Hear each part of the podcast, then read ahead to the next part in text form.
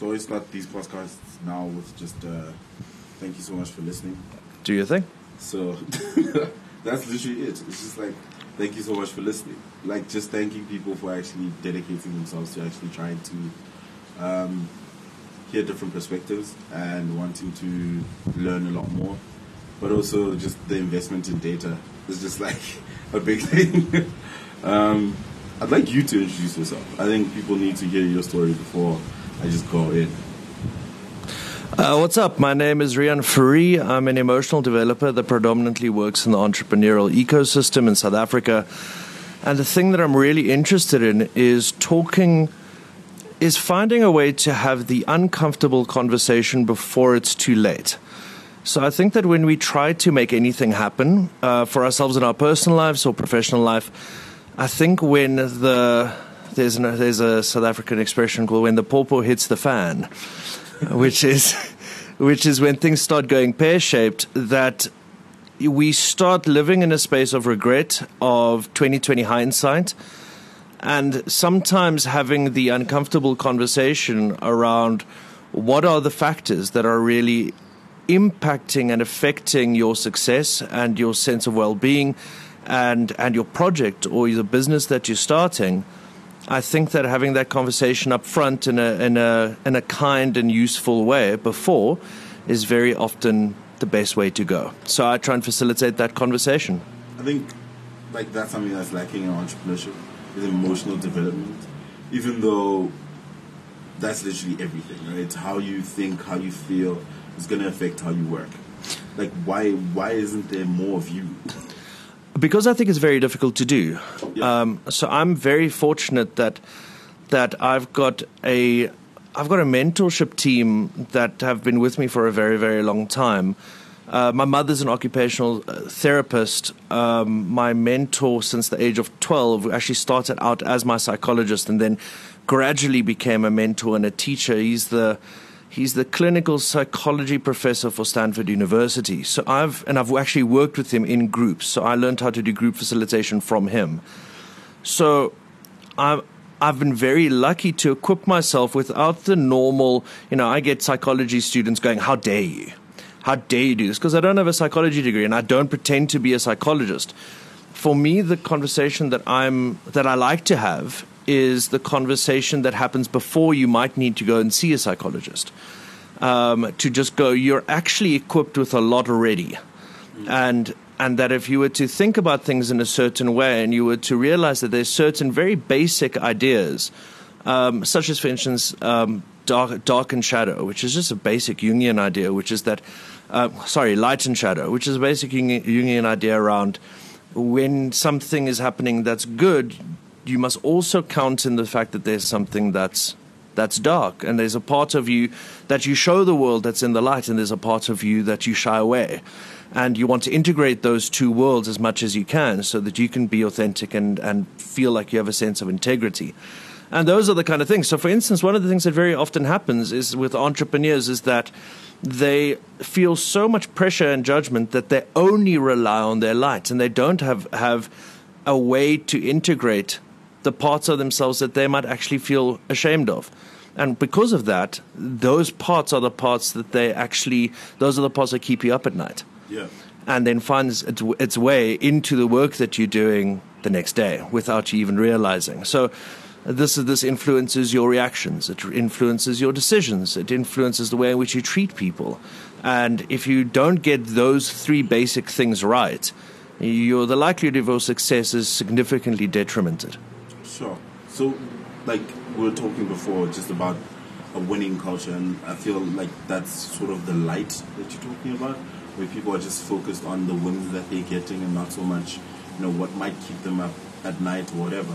Like, what do you think of the winning culture that entrepreneurship sort of has, where we're gonna celebrate everything that you do in terms of how you win, but we're not really gonna talk that much about the actual hardships of it and like what it's going to take and stuff like that. All right. So before we, I, am glad that you brought that up. I actually asked him to bring it up because it's something, it's something that he talks about often that I find interesting.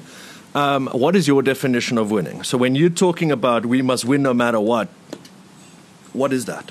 So for me, um, winning looks like purpose. Um, it looks like every day making an impact in someone's life in some way, whether that's from a business perspective or learning perspective, just generally contributing to people's lives in some way. Like it's a very different sort of winning.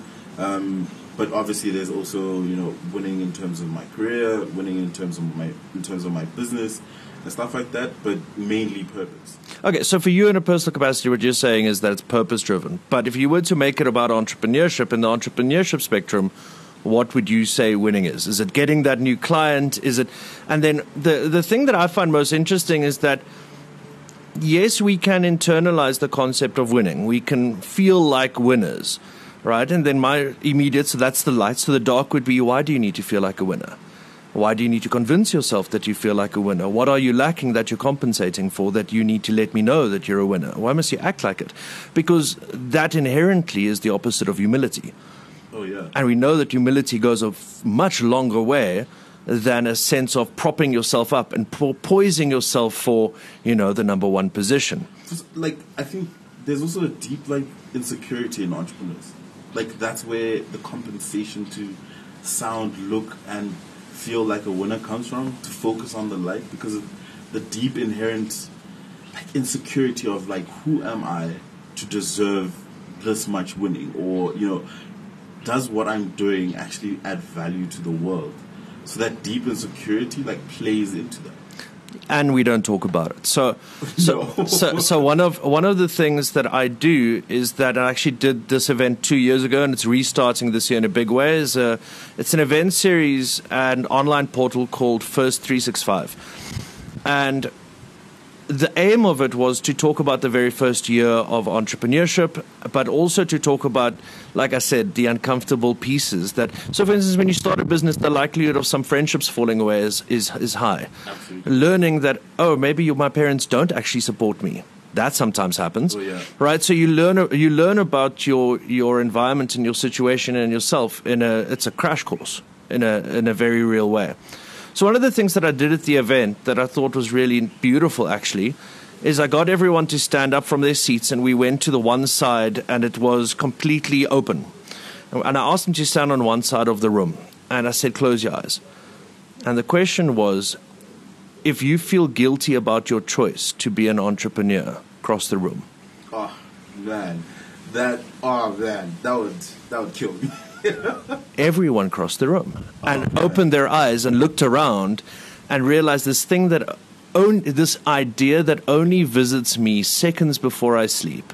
That's the only window of time when I allow it to even surface in my mind. We all have that.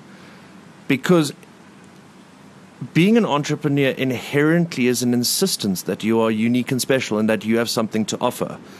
And I think that our society looks down on that. I'll give you another example. I was doing a talk at a very disadvantaged school in the outskirts of, of Cape Town. To give you an indication about the school, the school doesn't actually have a school building. What it has is um, containers, and they've got about 10 of them on a property, and that's, that makes up the school and you can actually go onto YouTube. You can see me to- talk to the kids um, about this particular thing, and maybe you can pop it in there Yeah. um, in the in in the description of of the link. So, what I what I asked was, who of you have been told that you're special? Now, just to say that these kids are between the ages of they're high school kids, so they're 13 to 18. So I say, who here has been told in the last year that they're special? And then they kind of looked at me and I said, but as if it was a bad thing. In other words, ah, you think you're special. What makes you so special? Yeah. And everyone raised their hands. Uh, not everyone. I'd say a good 60% raised their hands. And I think that that is the culture that we live in. And I think, to be absolutely honest, that this is not demo- demographic sensitive. I think that this is as true in white communities as it is in other communities in South Africa. Um, if you haven't been able to tell from my voice, I am white. and my name, I've got the most Afrikaans name. I'm going to put your name in the, in the description. People will know. They'll, they'll, they'll know.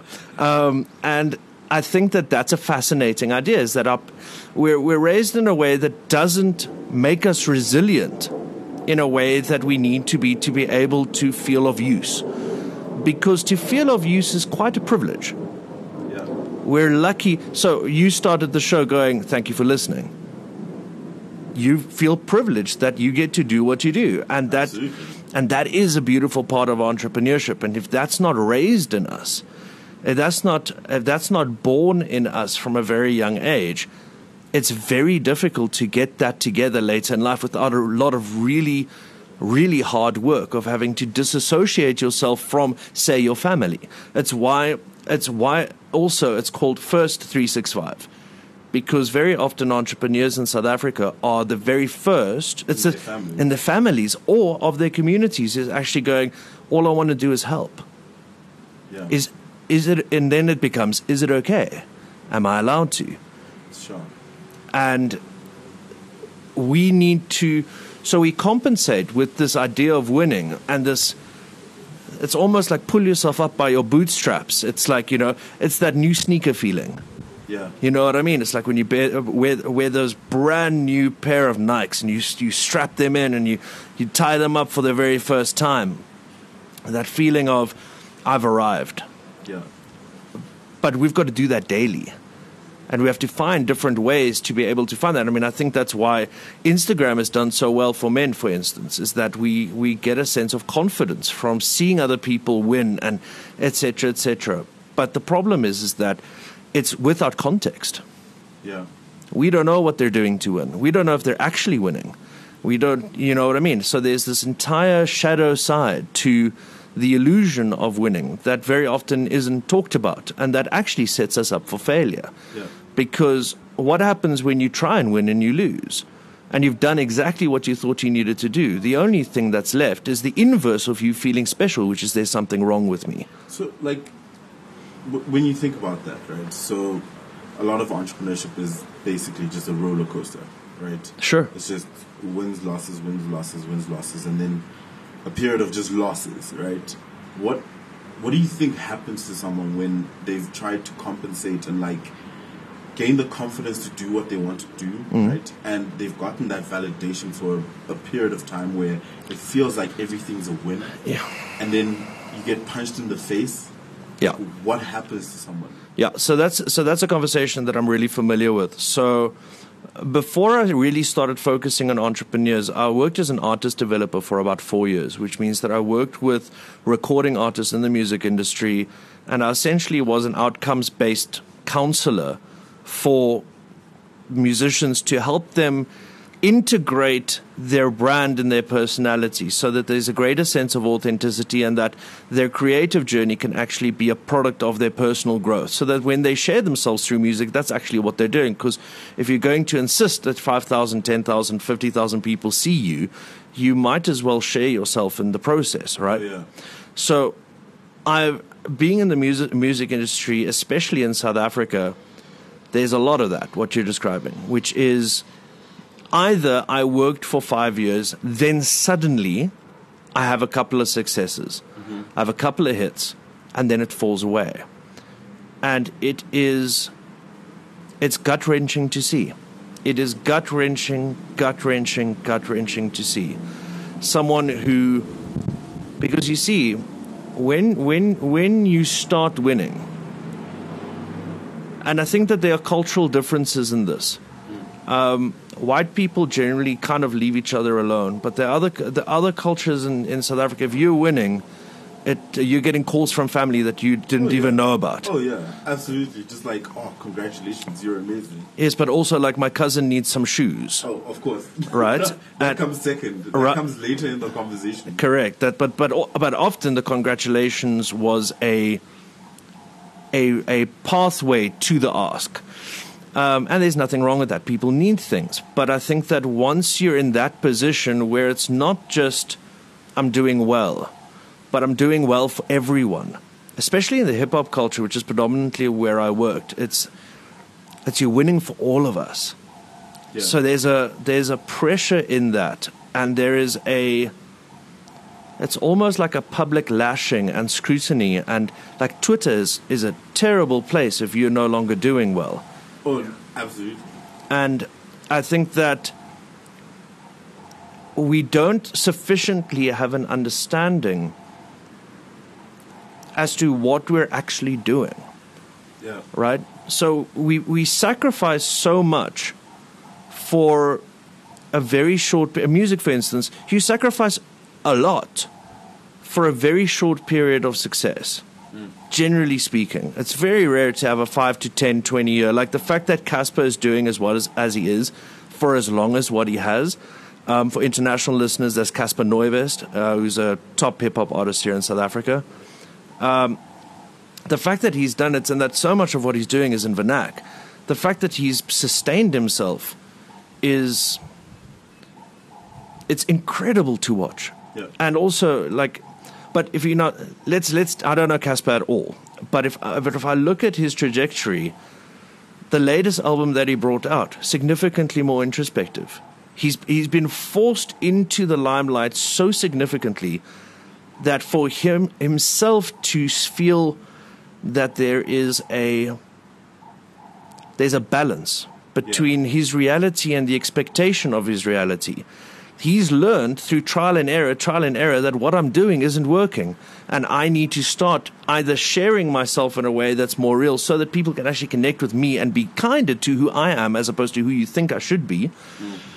And these are all the things that we've got to do as people who share ourselves. You know, I don't make a separation between a uh, recording artist and an entrepreneur because, because you're betting on yourself regardless. Yeah. Um, so, I, I mean, I just find it really interesting that we focus so much of our time on just getting that first streak, but we don't have the humility to understand that it's just a. Why isn't the winning streak just a bump in a road? Yeah we think of it as the be all and end all, and that afterwards, oh well, it's no longer here. I'm worthless. This is obviously that was going to happen. Yeah, because then you you basically an addict, right? Because you're constantly just chasing the high of the win instead of the longevity of a really good career or a really long, you know, sustainable business that like really lasts and really has an impact like long term. Right. So that's so. so I think that that's so right, and I think that for me there is you got to ask yourself what you're doing it for. And I think that there isn't enough of a space for people to really engage with this idea. So, are you doing it because some people want to win out of spite? Right? Because they've been told they're losers and nothing their entire life, and they're going, oh, okay, cool. Well, while I haven't been popular at school, I've actually learned to code, and I'm going to start an app, and I'm going to win. You know what I mean? Or there's a sense of we're motivated by such dynamic and interesting reasons. It could be that that you you want to be better than your dad because maybe you had a deadbeat dad and you're going I will not be like you, right? So that's that's if you if you're not careful, that's quite a, a negative motivation because it's coming from a place of sadness and anger. It's not a place of contribution and purpose. Yeah. So you've got to ask yourself what you're doing it for. And I think that that's there, there's a separation. There is ego entrepreneurs and there are customer entrepreneurs. Because if you're doing it for the right reasons, for which by my standards is to enhance and enrich the lives of people that you are serving, if you're doing it for those reasons, then whether or not there's a fluctuation in what you're doing shouldn't matter. Yeah. Because it's not about you, it's about your audience. And you just keep doing the thing like like a lumberjack doesn't stop cutting wood when everyone's got doors. Yeah. You know what I mean? Like the work doesn't stop because there's always more people to help, and then you just have to bet on your momentum. And and very often when when things start becoming really tough, what do we do? Instead of pushing forward and keeping the momentum of what we've been building for ten years going, we lock ourselves in a room and and wish the world will end. Yeah. You know, and we go into to depression because you've got to be a pretty extreme person to be an entrepreneur to begin with. Yeah. Right? Because it's such a risky thing. Absolutely. I think that's something like with the video that you showed me just before, which I think I will link to this, right? Awesome. And, like you made an analogy about being an entrepreneur being an entrepreneur is like being in a room with no lights on. Like, Mm. just speak about that. Yeah, so it's, so it's, uh, it's it is an analogy, and uh, basically, I'm gonna I'm gonna break it down like this. Okay. When you're a child, you look at adults. Do you remember when you were like five and you thought that a 30 year old was an adult? Oh yeah, thirty year old had everything figured out when I was five. right? And we become 30. I'm 31 now, and it's and it's and and the inverse happens, which is you look at 50, 60 year olds and you go, they don't have it figured out either. so there's an illusion of certainty as you grow up that's that crumbles, and as you become more independent, you realize that uncertainty is the product of independence. So, I think that there's there there's a there's a story that I think a lot of South Africans, especially, because I think that and I'll and I'll say this, I think a lot of South Africans should be more proud. I don't think we know what we've got going for ourselves, and I think that we we're not very well traveled, a lot of us, and we compare ourselves via the media to other countries, and we go look at us, look at how we're living there's there's there's an we were talking about how complex South Africa is. It's like you can't be that complex uh, complex and not be extremely talented and humane. Like we're very good people down here, Yeah. you know. So there's a there's a story that we tell ourselves that we look at others and we go, oh, they they know. They have certainty. They know the the pieces, and it's like a puzzle. Yeah. And then you just get the pieces in the puzzle and you put it together, and then everything makes sense. So the analogy is entrepreneurship is like being in a dark room where every now and again you see a flicker and another flicker, and suddenly, for a brief second, the, li- the room is illuminated. And what it means is that we have a sense of direction. But the problem is, is that the flicker was so short that we don't know whether or not the direction is our true north. We don't know if the direction that we're actually going in, that we've convinced ourselves, we have no other choice. We have to convince ourselves, right? Uh, which, and then to find a sense of this is what I need to do. But it wasn't light long enough to be able to go, this is right. So you have to trust. And the only thing that you've got to trust in is yourself. It's all that you have. You just have your own intuition, your own talent, your own sense of connection. And I mean, the thing that I've learned in the last couple of years is that your success is not determined by your skill, it is determined by your network. And I, I always knew that, right? Because it's like an axiom. It's like your network is your net worth. But it's actually really difficult to find people who actually know what they're talking about. They're very rare. Most people just do as they're told, even if they're entrepreneurs, because they're still working for someone. Yeah.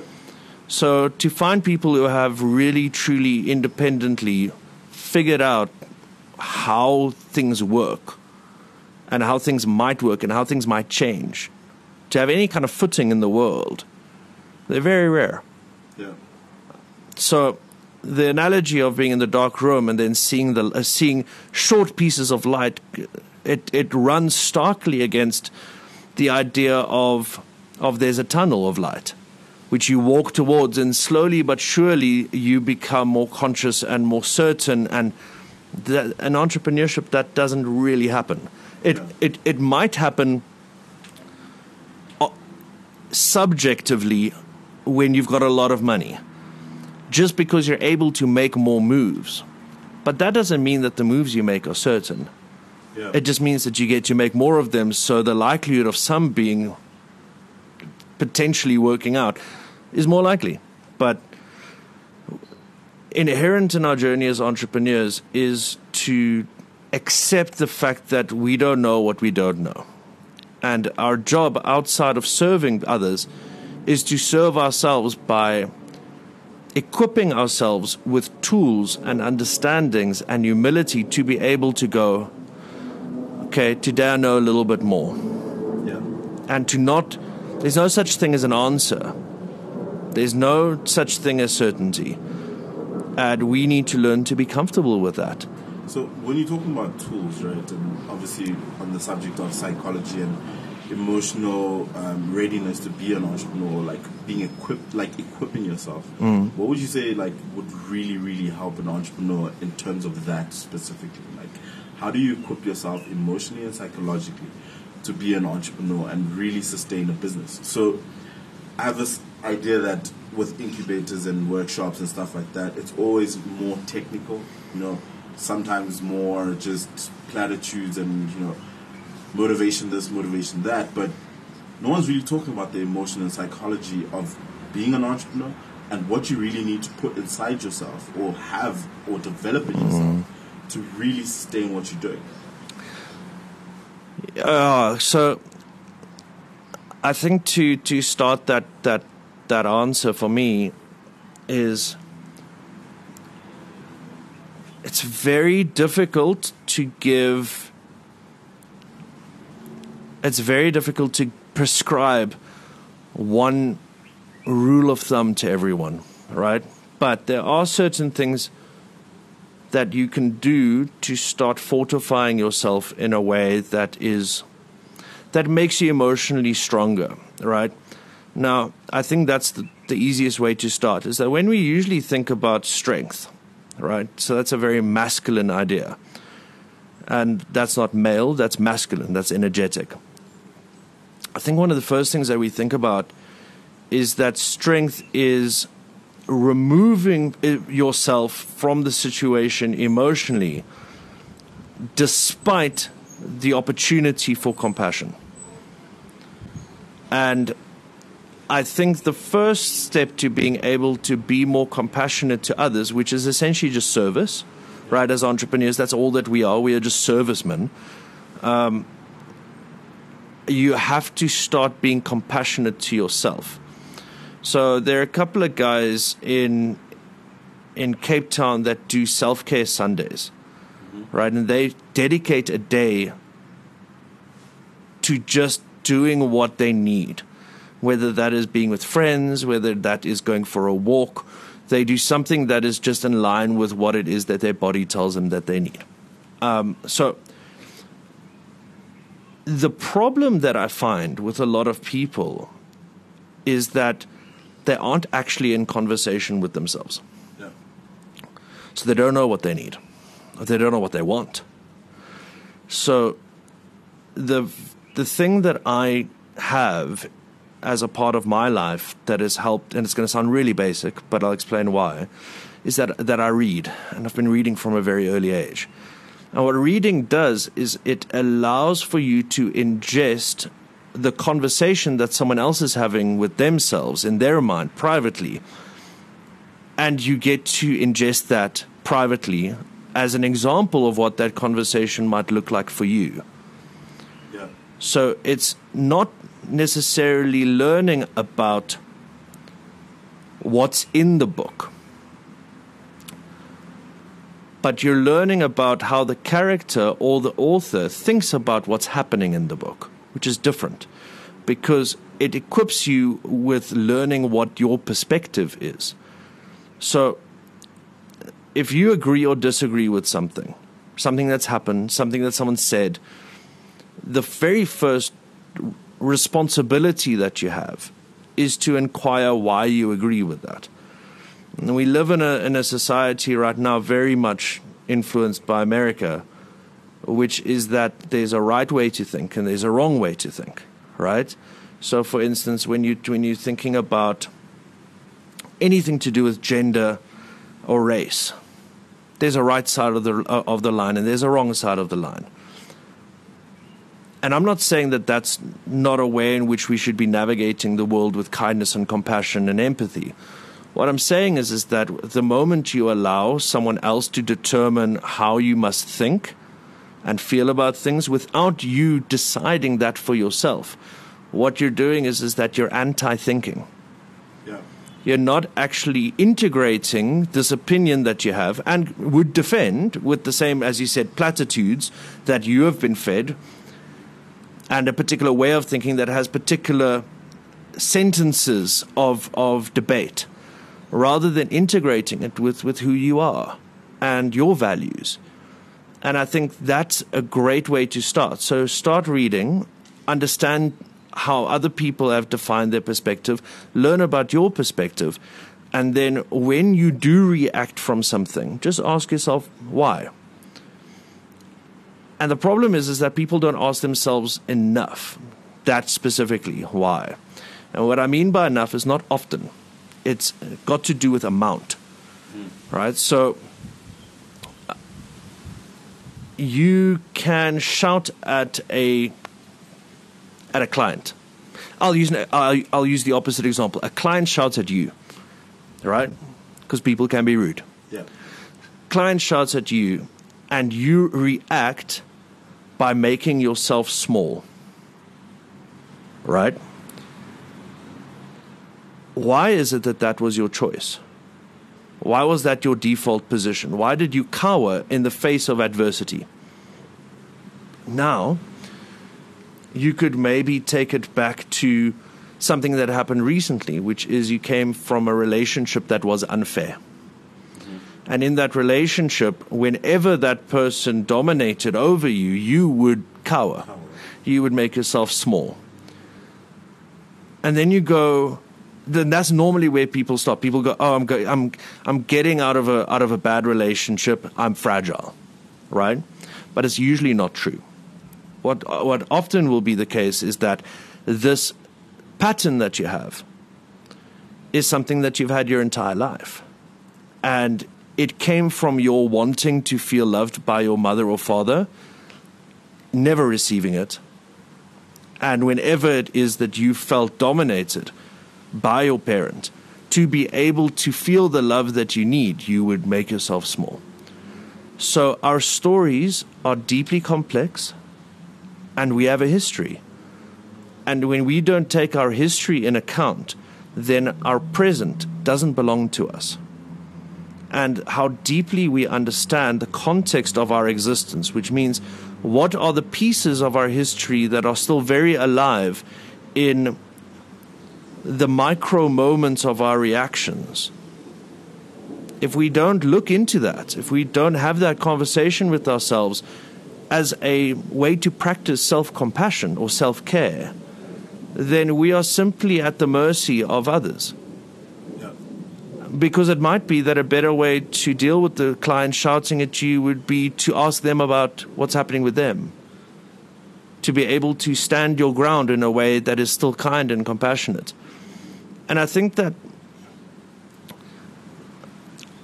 I think the thing to remember is that that you are not just one thing.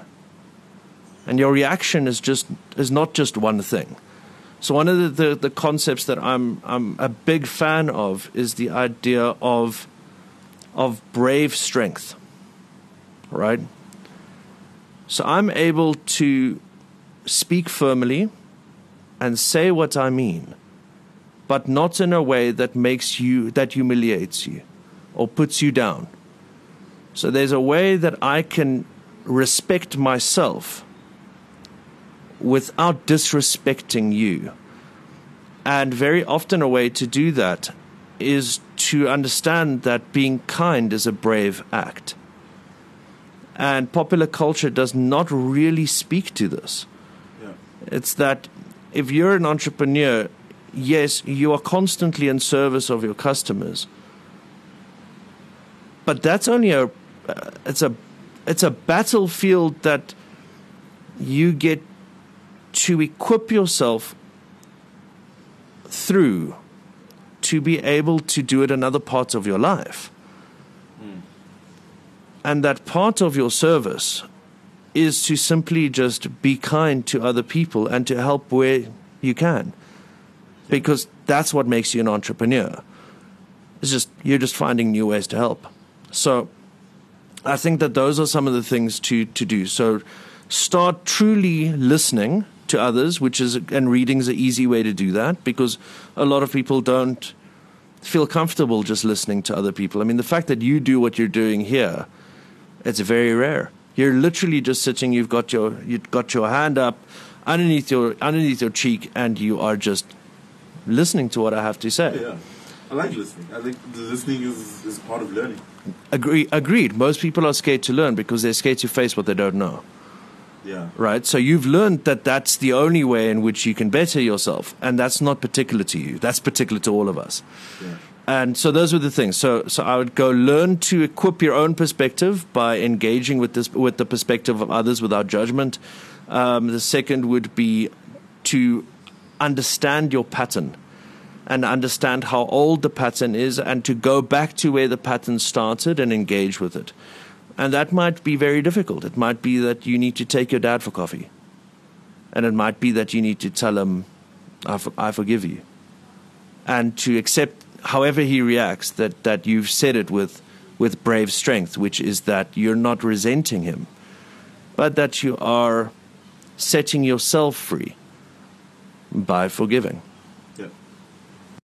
So you, you, you talk about like we've gone through just the idea of winning the idea of light and shadow. Like, what do you think of work life balance? What do you think of um, just the idea of being busy as an entrepreneur? Yeah. So if you don't have time to respond to my emails, I don't take you seriously as a human being. And I understand that there are people that generally have 200, 300 emails that they have to go through. I also know that that's quite rare, right? Yeah. Unless you are completely inundated with unnecessary communication. But that's just one example. There are so many people who feel the sense of validation that you talked about earlier around this concept of busy. And very often they're busy doing nothing. But it's more complicated when you're an entrepreneur because busy doing nothing is it's a real pastime for an entrepreneur who feels guilty when he's not working. So he can't go and play a game of tennis. He can't go and spend time with his friends because in his mind he goes, I should be working. So there, it's there's a difference between the, the permission guilt and the action guilt that we feel as entrepreneurs. So permission guilt is what we talked about earlier, which is who makes me what what makes me believe I'm the person that other, people should be benefiting from. Who gives me what gives me the right? But this other one is is for me more interesting, which is action guilt, which is I will sit at home and I will binge or I will be on Instagram. You know, I think a lot of entrepreneurs confuse productivity with being on social media, right? And they go, no, I can't go. I've got to do this. I've got to do that. But it's not really necessarily healthy because we there are certain things that, that we do need. So, for instance, we do need to be alone. We do need good sleep.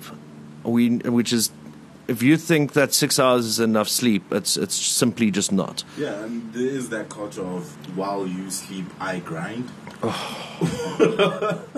and that's like, that's one of the things I've always looked at. And earlier on, I, I used to think of that and go, yes, absolutely. You obviously can't sleep because you know someone else is making progress somewhere and you're not. But then, the older you get, the more you realize, like, if you're not okay, the work won't be good. So I think that's the responsibility that we have. In the same way that we have to take responsibility for being of service, we have to be, take responsibility for our, ourselves as service men and women. And I think that you can you can Google work life balance and you'll find a ton of things, and it's all true. But the problem is, is if we know it's true, why don't we do it?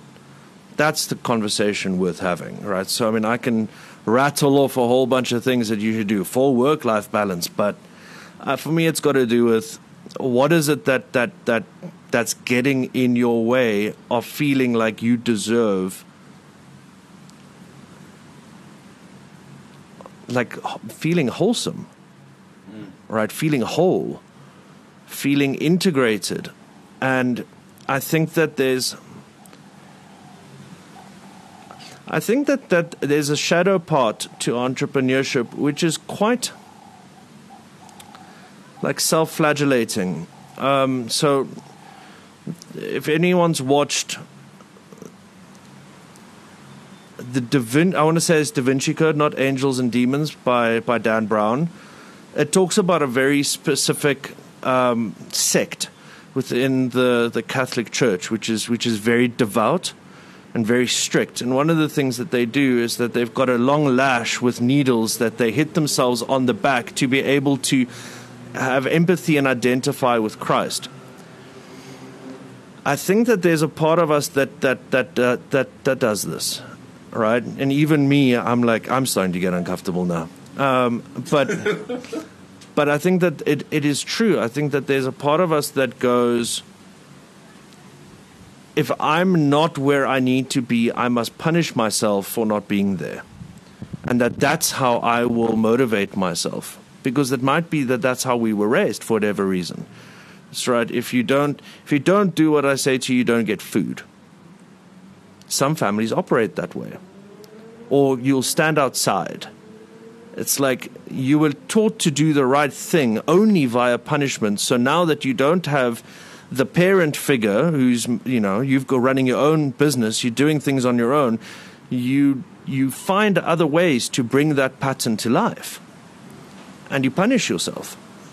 So the problem is, is that it's really easy to disguise what a punishment might be. A punishment might be, I don't see anyone. And then slowly I become depressed. And then I use my depression as an excuse for my lack of progress. And that becomes a cycle.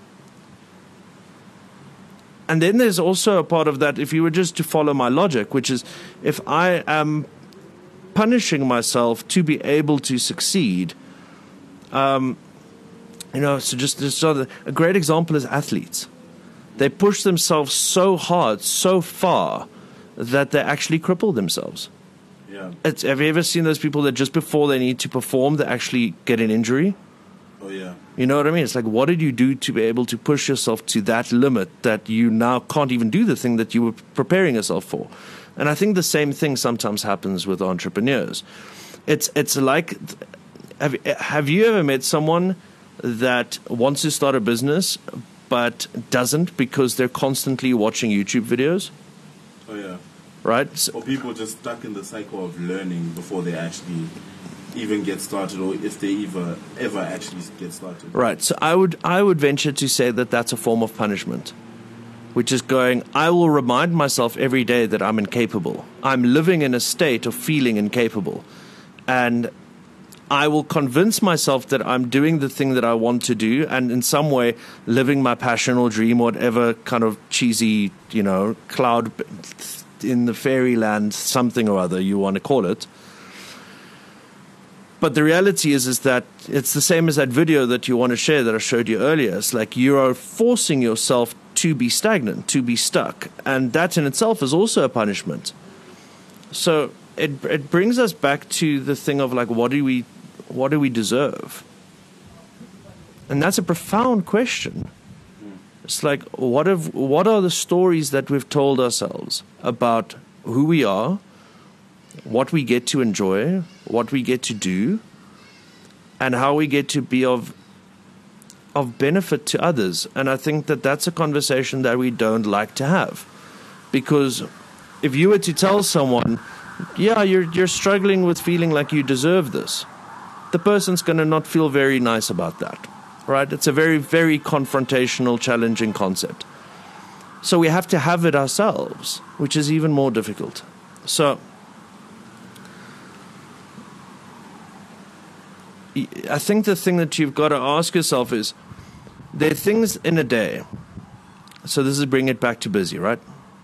There are things in a day that you feel you did, but there are also things that you do every day without even thinking that you also did. Yeah. And to me, the real work is making the things that you do without thinking part of the things that you feel that you did. And it might be that there are certain habits in your day that you don't even take into consideration that are ma- that's making you feel as if you're busy, but it's actually just a justification for something else, hmm. right? And that could be that could be arguing with a partner where you don't feel like that's something that you did, but you spent two and a half hours trying to make a point. And it interrupted you throughout the entire day and actually put you in a bad mood. Why do you feel you deserve that? What is it about you that looked for that? And then you go, oh no, but she started the argument with me. I didn't look for that. I'm like, look into that. Who really did start the argument? And if the argument was started with her, why did you continue it? You're in charge of your time. You're in charge of your efforts. You're in charge of your energy. And you must take responsibility for these pieces of yourself. So, in the same context, the, the glamorization of entrepreneurs feeling busy, I think it tells me a couple of things. It tells me that you're not effective it tells me that you're overwhelmed and and not available. Um, it tells me that you believe you need to be something to be able to be someone. Because it's a story that you're telling yourself of like, well, I'm an entrepreneur, so I need to be busy, which you don't have to be. It's like I, I've I'm very lucky that I've learned because I've been doing this for a very long time to to be able to be efficient, and I pride myself on being. If I've got five different things on my to do list today that if I get them done in an hour, I'm really happy because that means I get to enjoy the rest of my day. Right? So you got to ask yourself, what are you working for? And then the deeper question is, who are you working for? What part of yourself are you working for? Who in your life are you working for? What is the real message you are trying to send with your energy, with your effort? Are you trying to show someone up? Are you trying to prove someone wrong? Are you trying to make someone else feel bad? These are sometimes motivations that we have that we don't even take into consideration, but they're very core to what drives us every day. And if you are stuck in a position where you are doing things for people other than yourself and the people you're trying to serve or in your target market, that is a form of punishment that's a form of hell because you're stuck in the perception of, of someone else's reality that might not even exist anymore. You're, you're stuck in a conversation that happened 10 years ago that you've quietly been repeating every single time. Um, so that again goes back to emotional intelligence, which is just pattern recognition. You know, why is it that, you know, I always tell the story and this is this is just to bring it back to to the pattern thing you know? So there's a there's a Dane Cook joke and and domestic abuse is nothing to joke about but he wasn't actually making a, a joke about domestic abuse as much as it was about how we make excuses for bad behavior. Yeah. right? And it's true i've just watched the r. Kelly thing i'm shook uh, it's true that you do. It does take seven times for someone to get out of a uh, out of a abusive domestic relationship. However, for the context of the point that I'm trying to make, there there's a. I always imagine it as a beautiful terrace, and there is there are three friends sitting with one friend. The one friend's got sunglasses on, and she's wearing like a hat. And the friends are going, Lisa, we know what's happening. You can't stay with him. He's bad for you. We know why you're wearing those sunglasses. He's hurting you. And she goes, Guys, you really think it's that simple? My CDs are in his car. Sure. So we sometimes make ludicrous excuses for the environment and situations that we're in. But what if we took that further? Right? What if we took that further to the sense that maybe Lisa, when she was 12, would stay up as late as she possibly can outside, playing with her friends, up until the very last bit of sun. Because she doesn't want to go home because she knows that her father is going to find any excuse to hit her. She, he, will, he will punish her in some kind of way. Mm. And then by the age of 16, that kind of slows down a little bit. She's starting to mature a little bit and she, she no longer gets hit. And she thinks that's a part of her life that's behind her. And then she goes to college and she meets a boy, and he's very nice. Nice. And within six months, he starts hitting her too. Breaks up with him after a very tumultuous relationship, and then continues with the, finishing her degree. And then she gets herself her first place and then she finds some uh, uh, someone else, and and they're nice, and the same thing happens. Lisa believes that to feel loved, she must be hit. She needs to endure the pain in order to justify the love. Yes. Because that's the relationship that she has with the male, the masculine, because of her father. So you can trace that down and we all have a pattern. We all have a particular kind of person that we're seeking. And there's a very hard truth to learn in this, which is that what we want as people is what's familiar, not what makes us happy. Because the brain is designed to keep us alive, not to keep us happy. So if we believe, if we are trapped in a paradigm of thinking, where we believe that to be able to to feel like we're doing the right thing or that the right thing is happening that doesn't mean necessarily that it's good for us. And that's what we need to in some way engage with when it comes to entrepreneurship. Because whether we've got one client 20 clients 100 clients 1000 clients we have an impact. Mm. We have influence. And whether or not we like it or not, even in an indirect way, these dynamics will find their way into at least the organization, but very often into brand, into, into the story that we tell. Because the world is simply a reflection of our interior. Mm. How we see the world is not general every single person is completely unique with a completely different understanding of how the world works and what's right and what's wrong and and we all look for things. And the things that we look for might not necessarily make us happy. They might just be familiar. And if familiar is no well my dad loves me and that's what he does uh, that's what he does. Every now and again maybe i deserve to be hit. And we have to ask ourselves what do we deserve and as entrepreneurs, where the risk is so high, the responsibility and the importance of having that conversation with ourselves and looking at our patterns is incredibly important.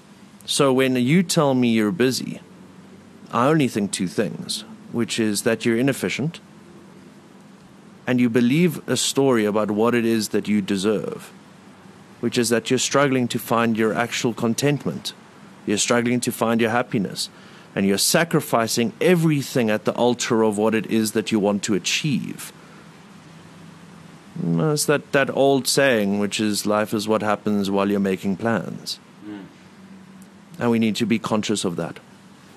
Sure. So, something that you keep like going back to is entrepreneurship is about service, right? Mm. We are servicemen. Yeah. I don't really see that a lot um, what what does that mean for you? So I, I just I just don't see a lot of people understanding that this is about serving. I just want to explore that with you, just how you feel people need to shift that thinking of going. I'm not here only to become, you know, the next uh, popular guy that started this exciting business and getting all the press and all of that, but there's a core to what I'm doing that's very service and purpose driven. Mm.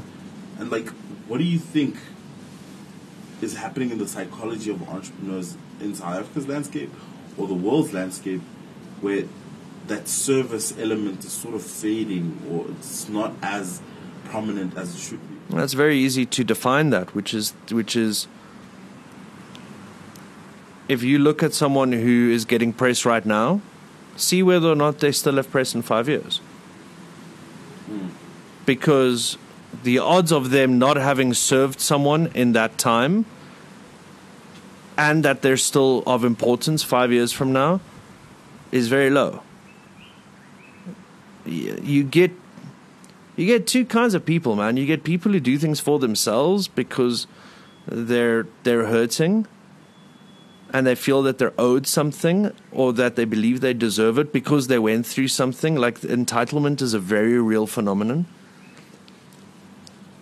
And then there is a part which is that, you know what it is, man? A lot of the time, entrepreneurship just comes from a place of, I really don't want someone else to experience the, the shitty thing that I experienced. If I can, if, if this one thing that I hated that happened to me, if I can do anything to be able to reduce the amount of that happens in the world, I feel like I'm doing something worthwhile. And it's not necessarily as simple as, okay, um, just to go back to domestic abuse. Um, okay, I was in an abusive relationship. I'm going to start a NPO for for for battered women. It's not necessarily that simple. It might be that I really struggled to make friends when I was in primary school, and that stuck with me my entire life. And now I want to start a social network. I want to start a website that connects people. Mm. It's, you know what I mean? We all are trying to, not all of us, but I feel like a, many entrepreneurs, especially now, are starting to realize that there's something. If they are going to be making an impact, it needs to be in the direction of the thing that they wish never happened to them. Mm. Right? So so I think that there are two kinds of people. They're the people who do things for themselves, for their own survival, and they're people who go, I'm actually okay. It's like I don't have much, but I'm I'm okay. I'm loved. I'm secure. I've I've work life balance. And I like the feeling of being able to make someone's day simpler, better, in whatever way I can. And I want to build something for those people, whether it's a product or a service or an organization, to be able to bring more of that into that person's life. Any interaction with another person, there's an opportunity for that to be a privilege in some kind of way. It's like as much as living is a privilege. It's like we did nothing to deserve being here, yet we are. And the fact that we're sharing this together, this all sounds very like happy, clappy, kumbaya. But if you don't look at things like this, you have to ask yourself, what educates that? What what makes you feel that your engagement with people shouldn't be for the benefit of the people around you? And then you have to ask yourself, what do you have to lose? Now, if you were to go to, to ego entrepreneurs, they'd have a very long list of, of reasons why they are the way in which they are, which is what do I have to lose? You know, um, to just bring it home for some for some of the listeners, an example of this will be you meet a girl for the very first time, you really like her, she's very smart, she's very beautiful, and she she's someone that you want to spend time with. And for the first three months, she lets you know the moment you want to get close to her that she doesn't trust you. And then you ask, why is that? What has happened in your life that you feel the need to remind me that I'm not allowed to be close to you, yet you're here? Mm. You're asking for the thing that is contrary for, to the thing that we are here to do. And it's not just sexual, that might just be like, tell me how your day was. Some people struggle with that level of vulnerability. Why do you care about my day? What do you want to know? It's like, how do you see the world? Do you see the world as the world happening to you, or are you happening to the world? Mm. And I think that that's that's something that's not talked about enough, and that is at the core of service. Because if I'm happy happen, happening to the world, then I'm solid and I'm able to not feel as if the, my interaction with the world brings me down or pulls me up. It might make me happier when I get to be of service because I feel like I'm doing something worthwhile, but but I'm not losing anything in the process. Mm. And and I think that that's that's not that's not talked about enough. Yeah. What's the just to round things off, right? No, sure. Just, um, what's the impact that you hope to have on the entrepreneurial landscape, whether it's from a consulting perspective or you know with the workshops that you're doing? Like, what do you hope to achieve, and what do you hope the change will be with the entrepreneurs that you interact with, and the impact of it all? Yeah, so I mean, mm, okay. So you ask, you're so in my my language, you're asking me uh, what is what would be the outcome of the service. Mm. So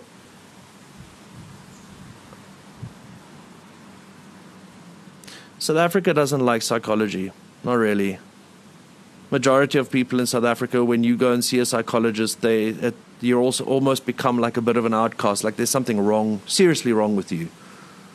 Um, and it's not about psychology, man. It's about we are beautifully complex animals, beings. And entrepreneurship is a very interesting idea because it is completely a creative act of sharing yourself, your values, your understanding, your perspective in a way that is wrapped up in a particular service or a product. So you are sharing yourself. Yet we don't have the conversation about what it means to do that. And the layers of context that that holds and that that will have an impact on the people that we're engaging with. And I think that having a conversation around emotional development and entrepreneurs who often become leaders in some kind of way. Entrepreneurs become um, in communities. They they become someone that people listen to. If I can have a, a impact where people can be more thoughtful, less self-absorbed, more compassionate, more invested in the betterment of the person standing across from them rather than wondering what I can get from them. If that can be led in some kind of way by me and by me, people like me who are able to help, I think that that's a conversation worth having because I don't think it happens enough. So it's not about money, it's about life. Making it about money is very fucking boring and one dimensional. That's like the perfect the most perfect way to end the podcast. Cool, man. Thank you so much. Dude, what a pleasure. Thank you so much.